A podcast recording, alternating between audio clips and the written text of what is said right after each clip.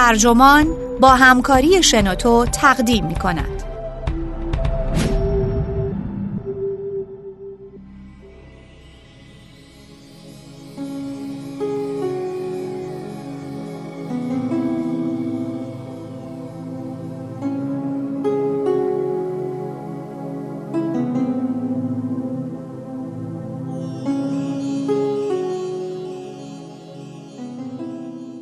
نسلی مخدر خاص خودش را دارد.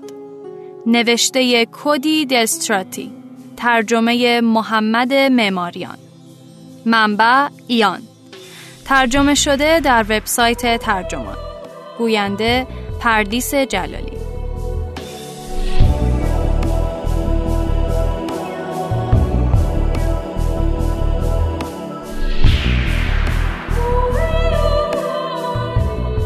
در طول قرن گذشته دهه به دهه مد مخدرها عوض شده. از کوکائین و هروئین در دهه های 1920 و 1930 تا الستی در دهه 1950 اکستازی و کوکائین در دهه 1980 تا داروها و روانگردانهای بهبود دهنده قوای شناختی و بهرهوری در دوران امروزی اما چرا در این سالها مخدرها مدام تغییر کردند انگار موادی که در هر برهه مصرف میشه تا حد زیادی متناسب با فرهنگ اون اصرن و کاربرد مخدرها دریچه بسیار کارا برای فهم فرهنگیه که در اون به سر می‌بریم.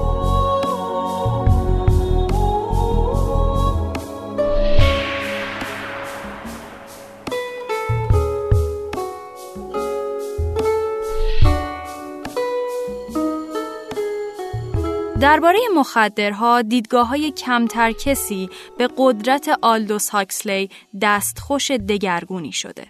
هاکسلی که در سال 1894 در یک خونواده مرفه انگلیسی به دنیا آمد، شاهد جنگ علیه مخدرها در اوایل قرن بیستم بود. یعنی زمانی که دو ماده بسیار محبوب ظرف چند سال از پی همدیگه ممنوع شدند.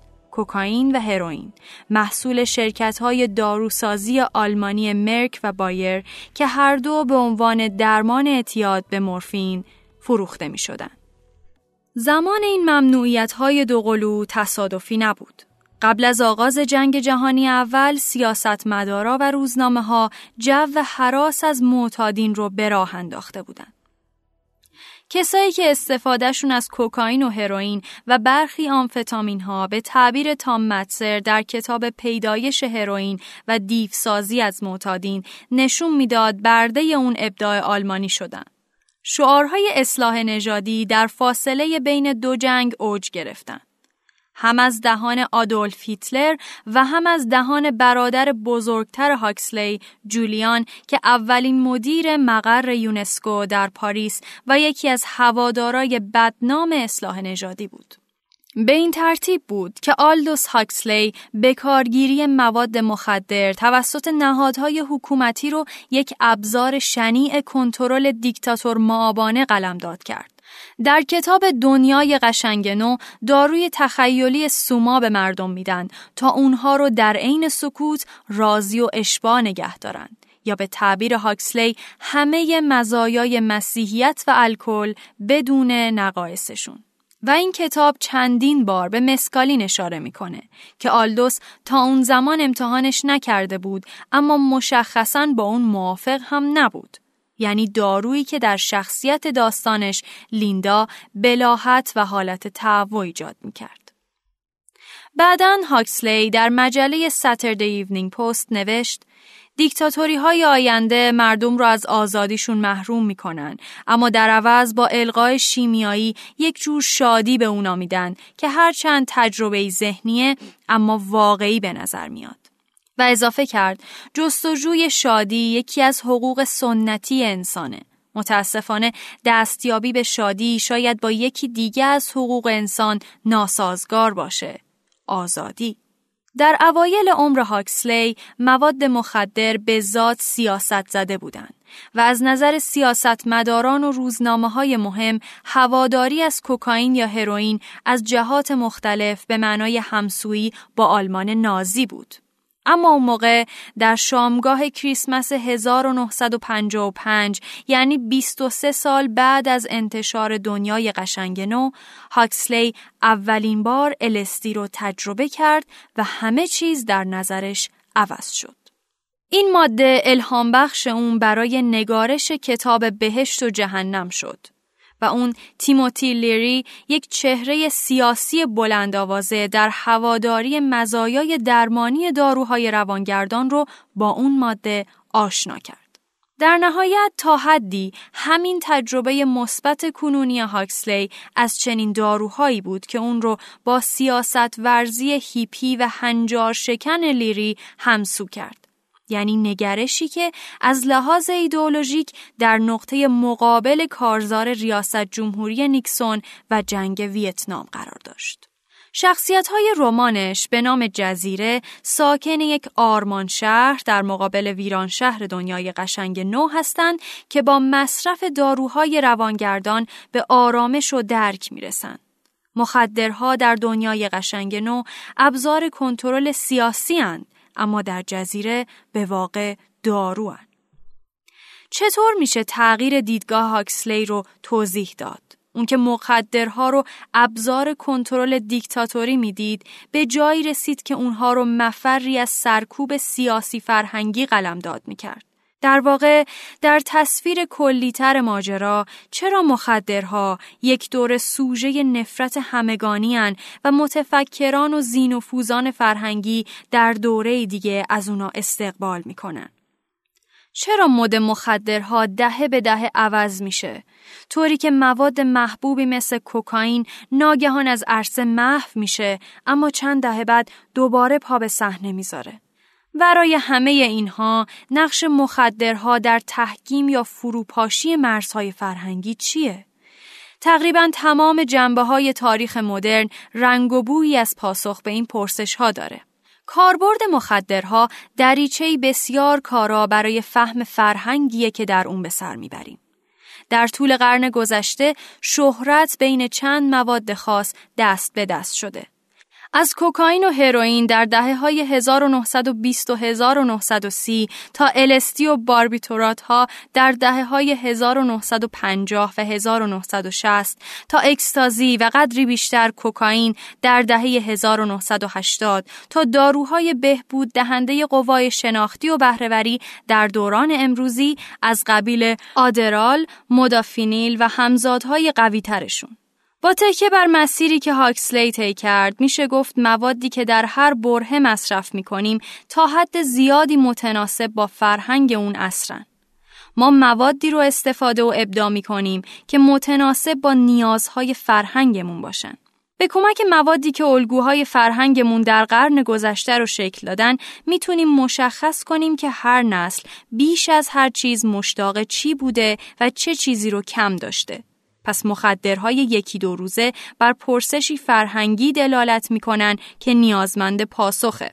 خواه اون پرسش اتش تعالی معنوی باشه یا بهرهوری، سرخوشی، خود متفاوت پنداری یا آزادی. به این ترتیب موادی که مصرف می کنیم بازتابی از عمیقترین میل ها و کمبود هامون یعنی دقیقا همون احساساتی که فرهنگ زیستمون رو خلق می کنن. برای شفاف سازی بگم که این پژوهش تاریخی عمدتا به مواد روانگردان می‌پردازه. تا خونواده بزرگی از مواد شامل الستی، کوکائین، هروئین، اکستازی، باربیتورات ها، داروهای ضد هیجان، افیون ها، آدرال و امثالشون رو تبیین کنه اما به داروهای ضد التهاب مثل ایبوپروفن یا ادویل یا مسکنها مثل استامینوفن یا تایلنول نمی‌پردازه. این داروها موادی نیستند که وضع ذهنی فرد رو تغییر بدن و در نتیجه در تحلیل های اجتماعی فرهنگی چندان کاربردی ندارن. همچنین مواد محل بحث ورای مرزهای قانونی و طبقاتی هن.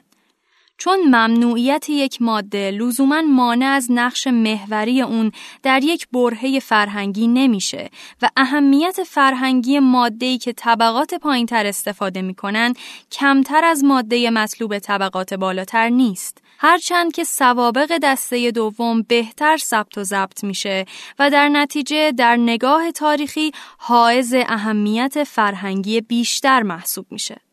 در نهایت موادی که سوژه این پژوهشند شامل همه مصارف درمانی، پزشکی و تفریحی میشن. کوکائین نمونه خوبیه از اینکه چطور مواد رو خلق و محبوب می‌کنیم تا متناسب با فرهنگ موجودمون بشن. این ماده که در تلیعه قرن بیستم در دسترس همگان بود در انگلستان در 1920 با تصویب قانون مواد خطرناک و در ایالات متحده در 1922 با قانون واردات و صادرات مواد مخدر ممنوع شد. به گفته استوارت والتون نظریه پرداز نشگی و معلف کتاب بیمواد یک تاریخ فرهنگی از نشگی محبوبیت آغازین کوکائین در اواخر قرن 19 عمدتا به خاطر اثرات شدید هیجان انگیزش بود.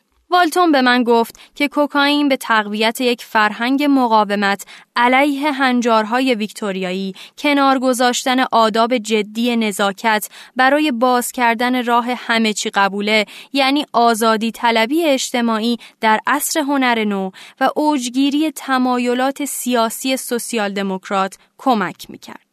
بعد از غلبه بر اخلاق گرایی ویکتوریایی، مد شدن آزادی طلبی اجتماعی و اوج گرفتن سکولاریسم در بازه پس از جنگ جهانی دوم، کوکائین در فرهنگ سفید پوستان اروپایی آمریکایی از مد افتاد. یعنی تا دهه 1980 که کوکائین دوباره بر اومد تا به پرسش های فرهنگی جدیدی پاسخ بده. والتون برام اینطور توضیح داد. علت بازگشت اون در دهه 1980 دقیقا نقطه مقابل تمایلات اجتماعی قبلی بود که به مد شدن اون انجامید. یعنی همرنگی سفت و سخت با اونچه سرمایه پولی و بورس بازی دیکته می کرد که بر ظهور دوباره خودخواهی کارآفرینانه در دوره ریگان و تاچر تاکید داشت. یه نمونه دیگه از موادی که به پرسش ها یا مسائل فرهنگی پاسخ می‌دادند زنهایی بودند که در جوامع هومه شهری آمریکا در دهه 1950 معتاد باربیتورات ها شدند. اینها جماعتی بودند که آینده غمانگیز و سرکوبگر پیش روی خودشون می‌دیدند. همون وضعیتی که ریچارد ییتس و بتی فریدان در آثار خودشون جار زده بودند. فریدان در کتاب رمز و راز زنانه توضیح داده بود که از این زنها انتظار می‌رفت هیچ تعهدی به بیرون خونه نداشته باشند و کامیابی رو فقط در انفعال جنسی، سلطه مردان و دل سپردن به عشق مادرانه جستجو کنند. این زنها سرخورده، افسرده و روان رنجور با باربیتورات ها خودشون رو کرخت می‌کردن تا به هنجارهایی عمل کنند که هنوز اجازه سرکشی در برابرشون رو نداشتن. در رمان دره عروسک ها اثر ژاکلین سوزان سه شخصیت اصلی زن به طرز خطرناکی به داروهای محرک ضد افسردگی و خواباور یعنی عروسک هاشون متکی میشن تا بتونن با تصمیم های شخصی و به ویژه مرزهای اجتماعی فرهنگی کنار بیان.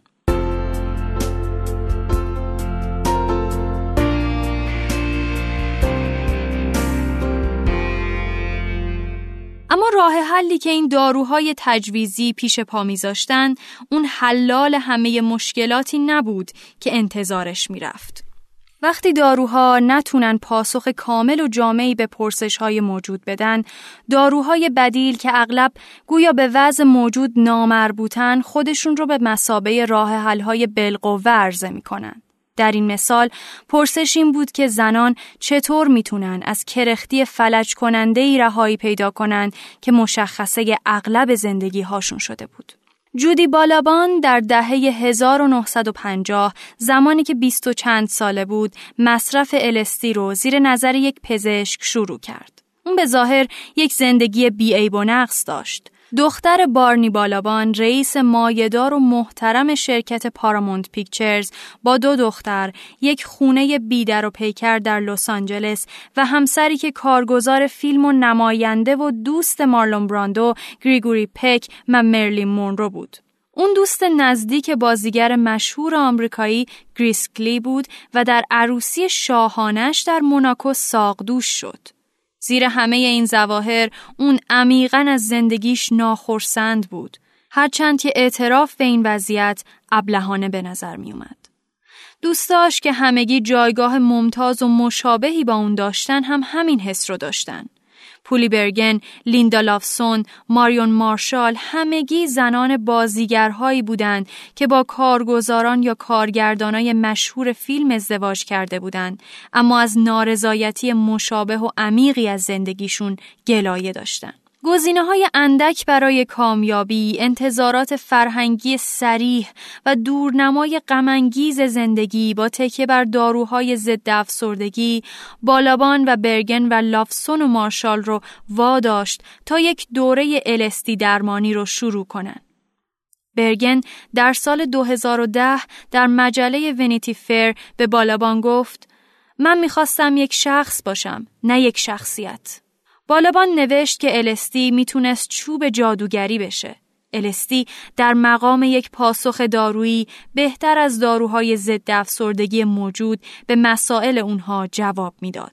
بسیاری از همتایان بالابان که از حقوق فرهنگیشون محروم بودن هم احساس مشابهی داشتند.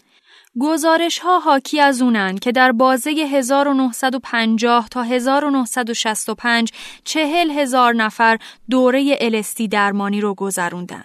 این ماده قانونی بود اما نظارتی بر اون نمی‌شد و تقریبا هر کسی اون رو امتحان کرد بر اثر بخشیش شهادت می‌داد. الستی نه تنها به نیازهای کدبانوهای هومنشین بلکه به نیازهای مردان همجنسگرا یا سردرگم جنسی هم پاسخ می‌داد. کرگرانت بازیگر هم که سالها هم خونه رندالف اسکات خوشتیب بود و با پنج زن به طور متوسط هر کدوم پنج سال اون هم اغلب در زمان همخانگی با اسکات ازدواج کرده بود رهایی خودش رو در الستی درمانی پیدا کرد. اگر همجنسگرایی گرانت آشکار می‌شد، حرفه بازیگریش نابود می‌شد. اون هم مثل بسیاری از زنان هومه شهر نشین زمانش فهمید که الستی می‌تونه همون سوپاپ اطمینانی باشه که به اون نیاز داشت. یعنی راهی برای برون ریزی استرابهای جنسیش در قالبی مقبول تر. اون در مصاحبه ای در 1959 به طرزی زیرکانه گفت می‌خواستم از شر درویی هم خلاص شم. گرانت بعد از یک دو جین جلسه الستی درمانی زیر نظر روانپزشکش تصدیق کرد. بالاخره به شادی نزدیک شدم. قرار اینه که مردم ماده‌ای برای پاسخ به پرسش‌های فرهنگیشون پیدا کنن. اما گاهی اوقات مسائل فرهنگی جل میشن تا داروهای پیش ساخته فروش برن.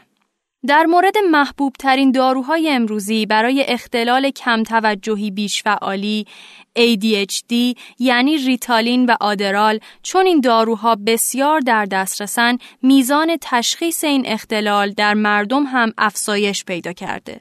در بازه 2003 تا 2011 تعداد دانش آموزان آمریکایی که مبتلا به این اختلال تشخیص داده شدند 43 درصد افزایش پیدا کرد. بعیده که در این هشت سال میزان بروز این اختلال در دانش آموزای آمریکایی ناگهان زیاد شده باشه. محتملتر اونه که حضور ریتالین و آدرال و بازاریابی ماهرانشون در اون مدت افزایش پیدا کرده و به تشخیص بیشتر این اختلال منجر شده باشه. لورن اسلیتر در کتاب افشای اتاقک شرطی سازی آزمایش های روانشناسی بزرگ قرن بیستم می نویسه در قرن بیست و یکم میزان تشخیص افسردگی مثل اختلال استرسی بعد از زایعه روانی یا PTSD و اختلال کم توجهی بیش فعالی رشد چشمگیری داشته. اون اضافه می‌کنه تصور میزان افزایش و کاهش موارد تشخیص های خاص به برداشت عمومی وابسته است.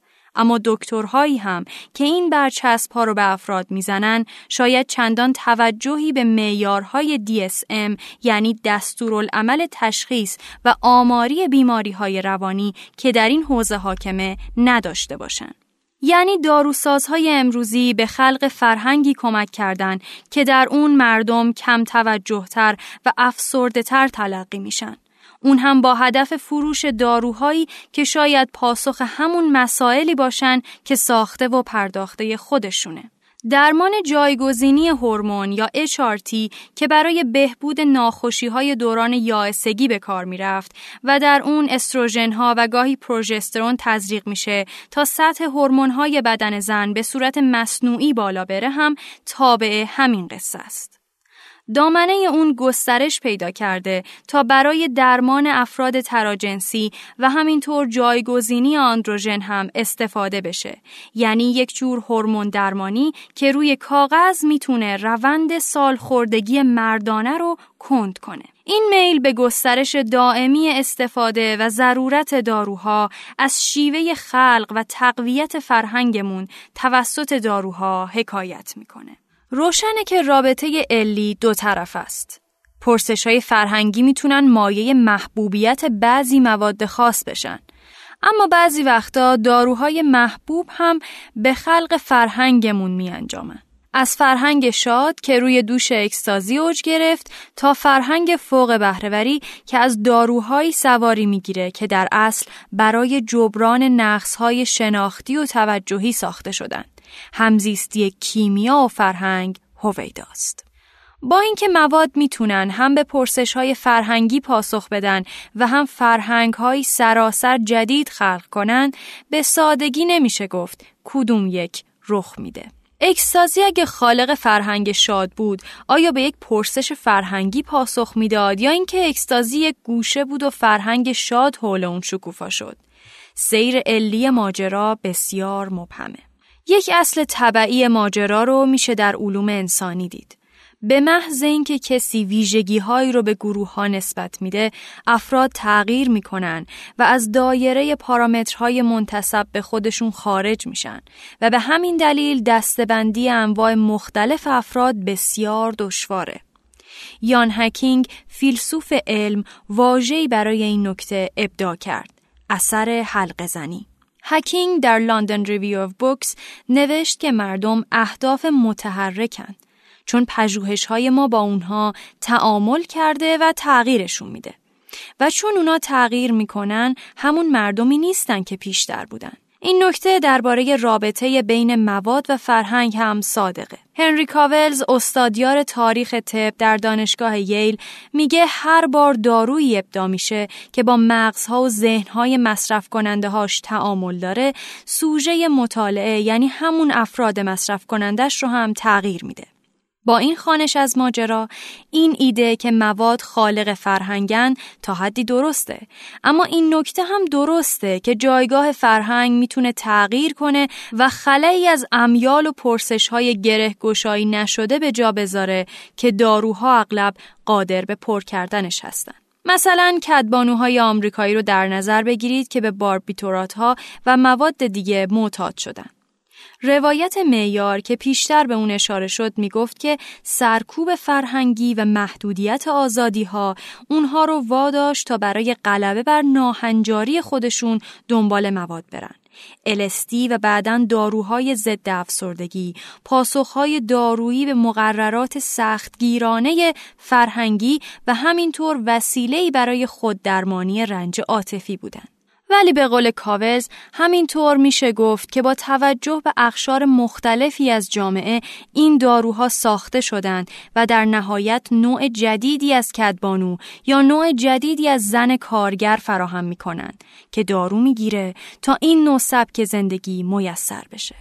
به طور خلاصه کاولز میگه تنها دلیل ظهور اصل تصویر کدبانوی افسرده امکان دارو درمانی اونه. با این تبین مواد در بطن یک قرن تاریخ فرهنگی قرار می گیرن. اون هم به دلیلی صاف و ساده. اگه داروها می‌تونن خالق و تحکیم کننده محدودیت های فرهنگی باشن اون وقت داروها و سازندگانشون هم می‌تونن اخشار جمعیت شناختی اجتماعی فرهنگی مشخص مثلا کدبانوی افسرده یا بورسبازهای اشرت طلب و کوکائین کش وال استریت رو حسب میل خودشون بسازن نکته مهم این که این خلق مقوله های فرهنگی شامل همه کس میشه. یعنی حتی کسایی که از داروهای محبوب شده یک عصر خاص استفاده نمی‌کنن هم مشمول اثرات فرهنگیش میشن. رابطه علی ابهام داره اما روشنه که دو سویه عمل می‌کنه. مواد هم به پرسش های فرهنگی پاسخ میدن و هم امکان خلق فرهنگ ها حول محور خودشون رو فراهم می‌کنن. نظر به فرهنگ امروزی شاید بزرگترین پرسشی که داروها بهش پاسخ دادن مسئله تمرکز و بهرهوری باشه. که این یک پیامد از نسخه مدرن اون چیزیه که هربرت الکساندر سیمون اقتصاددان برنده جایزه نوبل نام اقتصاد توجه بر اون گذاشت.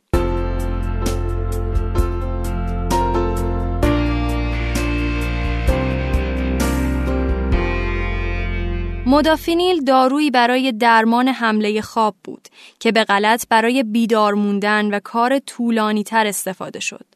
مصرف مدافینیل و سوء مصرف سایر داروهای شایع کمبود توجه از قبیل آدرال و ریتالین به دلایلی مشابه باستاب تلاشی برای پاسخ به این پرسش های فرهنگیه. مصرف این داروها هم فراگیره. در یک پیمایش مجله نیچر در سال 2008 یک پنجم افراد گفتند که حداقل در دوره ای از زندگیشون داروهای بهبود دهنده قوای شناختی رو امتحان کردند. و بنا به یک نظرسنجی غیررسمی در وبسایت دتب در سال 2015 بیشترین نرخ سوء مصرف متعلق به برجسته ترین مؤسسات دانشگاهیه. دانشجویان دانشگاه آکسفورد بیش از دانشجویان هر دانشگاه دیگر انگلستان دچار سوء مصرف داروهای بهبود دهنده قوای شناختی والتون میگه که این داروها نقابی مضاعف بر ابتزال کار می‌زنند.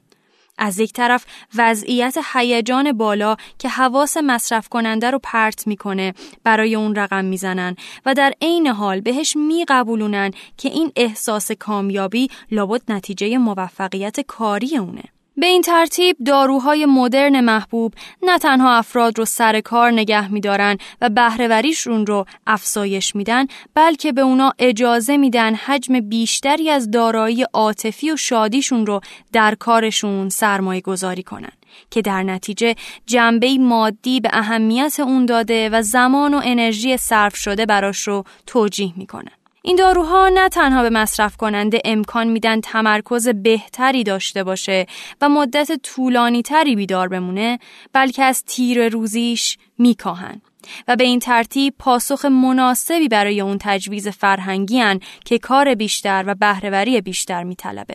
نیمه پر این ضرورت فرهنگی بهرهوری تقاضا برای افزایش سهولت و سادگی فراغت در زندگی روزمره است. مثال های مثل اوبر و دلیورو یعنی اون میلی که تجربه های شبه دارویی اما با کارایی نامعلوم ارضا میشن مثل زربان های دوگوشی و دیگر اسوات اصلاحگر قوای شناختی یا داروهایی که در اینترنت به سهولت در دست رسن. در مورد زربان های دوگوشی میشه به ملودی های گوش داد که ادعا میشه وضعیت نامعمول خداگاهی در شنونده ایجاد می‌کنن. اما اگه داروهای امروزی عمدتا به نیازهای فرهنگی اقتصاد توجه یعنی تمرکز، بهرهوری، فراغت و سهولت پاسخ میدن، معنای خود بودن رو هم تغییر میدن. نکته مهم اینه که شیوه امروزیمون در مصرف داروها تغییر مفهوم خیشتن رو نشون میده. داروهای به اصطلاح جادویی، داروهای یک بار مصرف و محدودی که هر کدوم قرار مسئله بسیار خاص رو حل کنه، جای خودشون رو به داروهای نگهدار دادن. یعنی مثلا قرصهای ضد افسردگی و ضد استراب که باید تا ابد مصرف کرد. کاولز میگه این یک گذار بزرگ از الگوی قدیمیه. قدیم ها اینطور بود. من هنری هستم. فلان بیماری رو دارم. یک قرص کمکم می‌کنه که دوباره هنری باشم و بعد مصرف قرص رو متوقف می‌کنم. ولی حالا اینطوره من فقط وقتی هنری هستم که دارو مصرف کنم از بازه 1980 تا 2000 و حالا نسبت کسایی که داروهای نگهدار مصرف می‌کنن بیون که خاتمه ای برای اون متصور باشن دائم افزایش پیدا کرده. آیا داروهای نگهدار اولین گام در مسیر مصرف داروان که وضعیت پسابشری رو ممکن می‌کنن؟ اونا لزوما تغییر بنیادینی در کیستی ما نمیدن.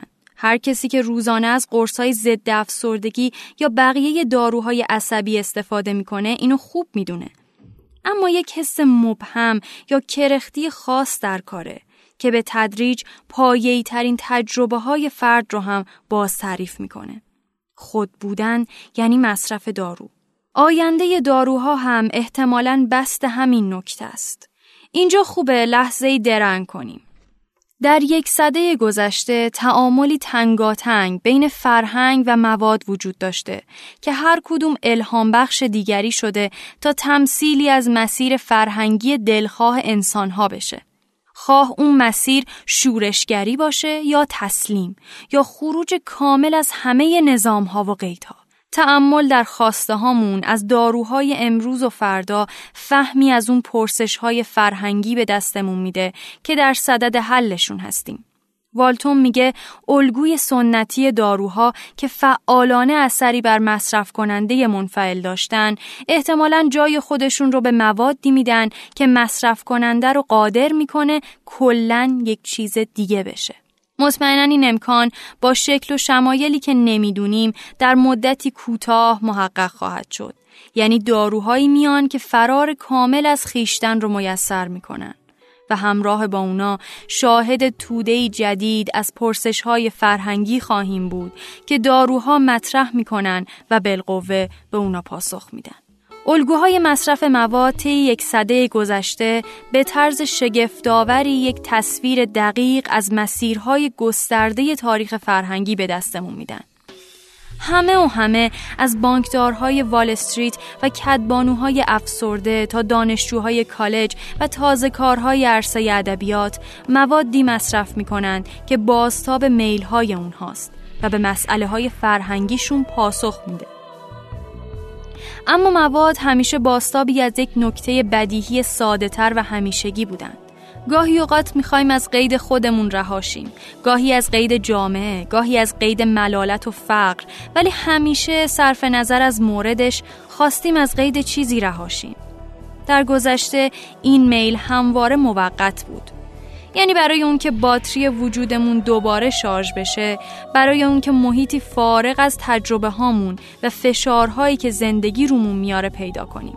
اما در دوران متأخر با مصرف مواد به دنبال یافتن یک مفر موندگارتر، طولانیتر و وجودیتر رفتیم و مرز بین این میل با نابودسازی خیشتن به طرز هولناکی باریکه.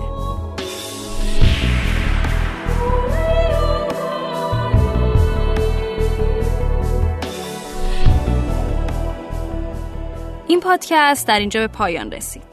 ممنون از اینکه با ما همراه بودین. اگه شما هم ایده جالبی دارین می‌تونین اونو در قالب پادکست در سایت شنوتو با دیگران به اشتراک بذارین. خدا نگهدار.